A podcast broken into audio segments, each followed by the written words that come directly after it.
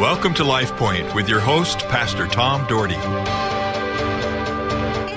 It's a happy day, and I thank God for the weather. You ever heard that song? It's a happy day, and I thank God for the weather. Well, it's a happy day, and I thank God for the listeners. I thank you that you tune in to 94.1 KBXL. I so appreciate that. I hope your life is touched by it. I hope as you listen to messages and listen to people's points about the Word of God, that you will be touched by it and respond to it. You know, we can be listeners, we can be hearers of the Word, but God wants us to be doers of the Word. Our Heavenly Father, open our hearts today. God, show us your hand today through the Word of God. May it land deeply into our heart. And God, may we take action and may we be people that you'd be proud of because we are lifting up the name of Jesus, that every knee would bow, every tongue will confess someday that Jesus Christ is Lord. And Lord, if there's any listening today that do not know you as our Lord and Savior, they would call upon you to forgive them of their sins and to come into their life and lead them and direct them. And Lord, send them to a good Bible teaching church that they can grow and learn.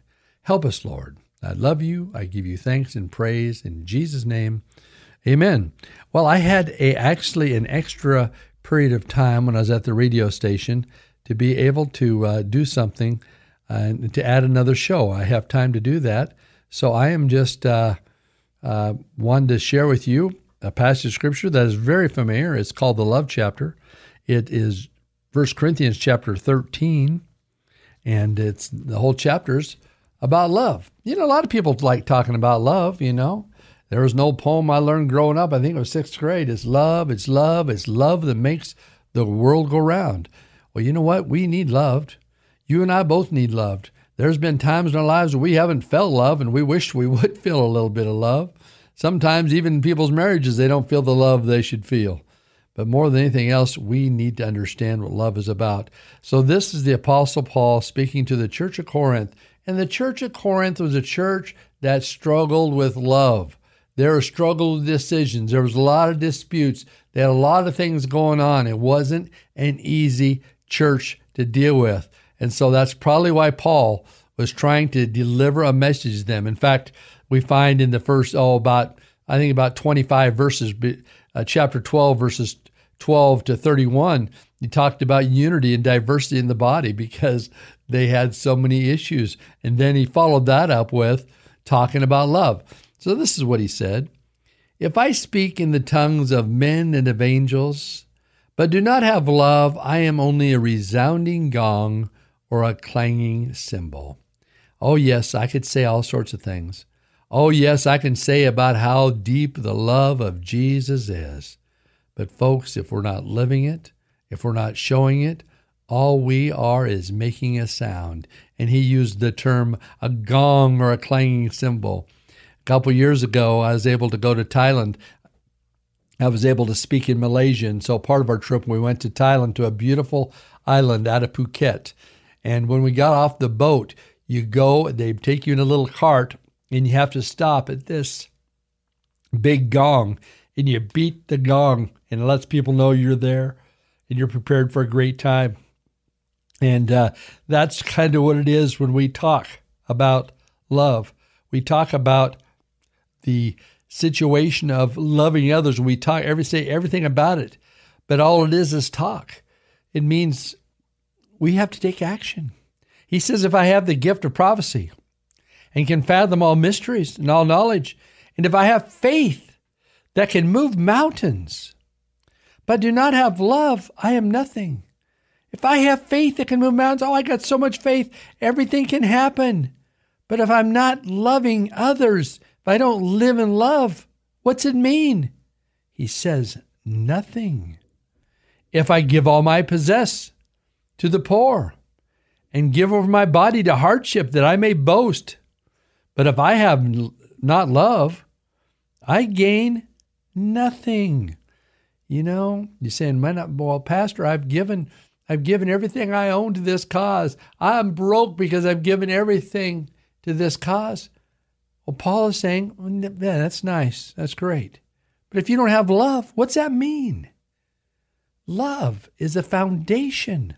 Love the Lord thy God with all your heart, with all your soul, with all your might, and love your neighbor as yourself. Love, this is the key commandment. These are the key things laid out in the Word of God. The whole New Testament is built around loving others. Then he goes on to talk about what love really is, and we use these in weddings all the time because we want people to love each other and be there for each other. He said this love is patient. oh boy.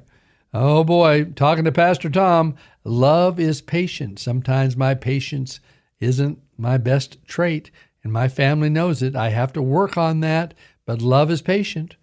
And then love is kind. And sometimes when you're not patient, you're not kind, but love is kind, being kind to one another. If you look for ways to be kind to your neighbors, you look for ways to be kind to your work associates, being kind is so important when you're sharing the love of Jesus with people. You want them to see Jesus, show them kindness.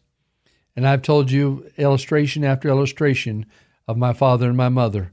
But my father was known as one of the kindest men to ever, did anybody ever know him. I've heard this many times, the kindest men they ever knew. Folks, I'd love to have that reputation. I'd love to have a reputation that, you know, Tom is a kind man. I hope I am. I'm certainly not as kind as my father, I don't think, but we need to be kind people. And he said, love does not envy. Doesn't envy somebody else. Well, man, you, we got somebody else in church, man. They're, they have it all together. They're awesome. I just, I wish I could be like them. No, God has made you who you are. And I learned a long time ago, I can't compare myself to my father because we are so different.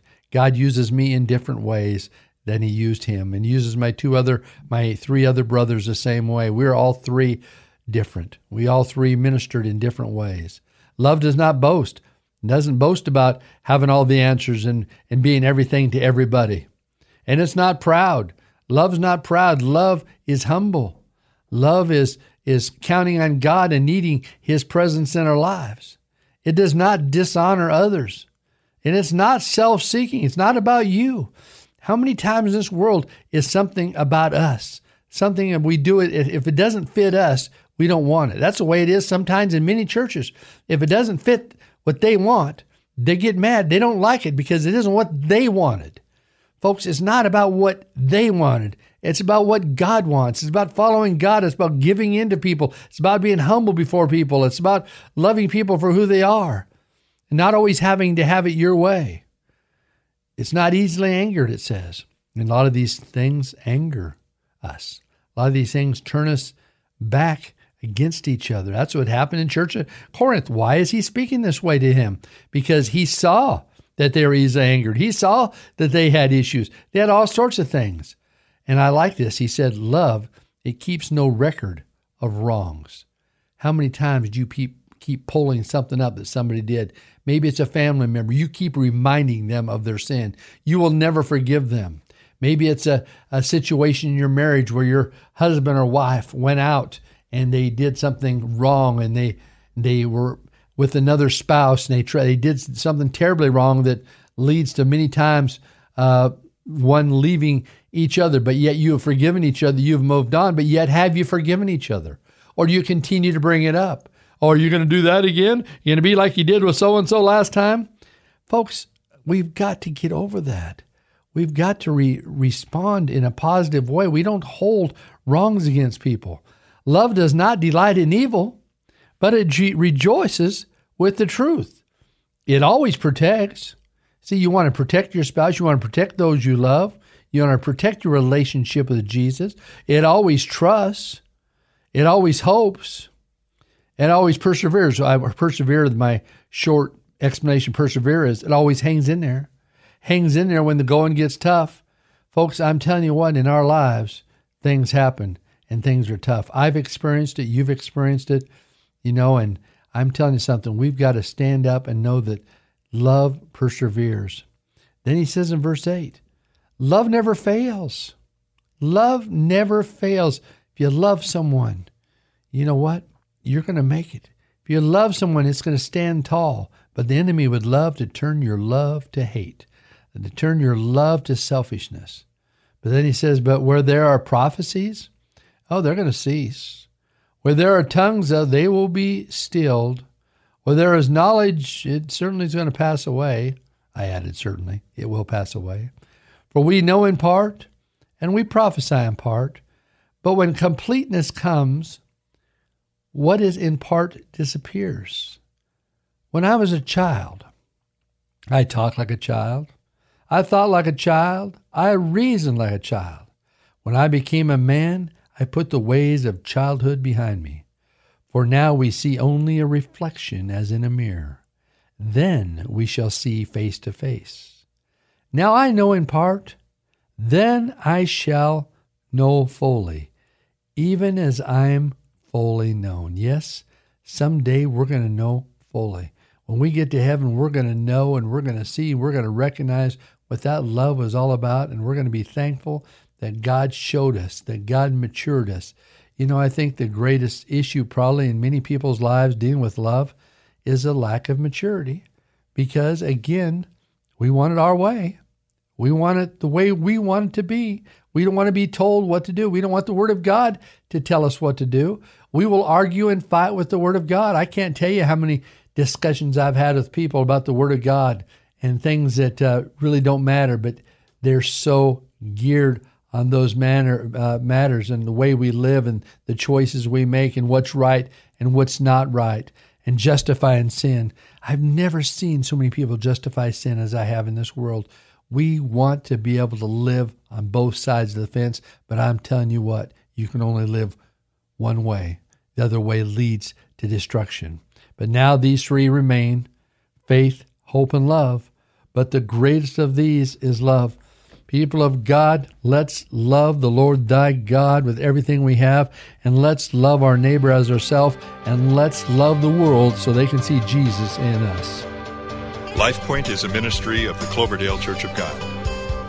If you would like a copy of today's broadcast or would like more information about the church, please call us at 208 362 1700 or write to Cloverdale Church of God, 3755 South Cloverdale Road, Boise, Idaho 83709. You may also visit us at our website, www.cloverdalechurch.org. Thank you for listening and have a blessed day.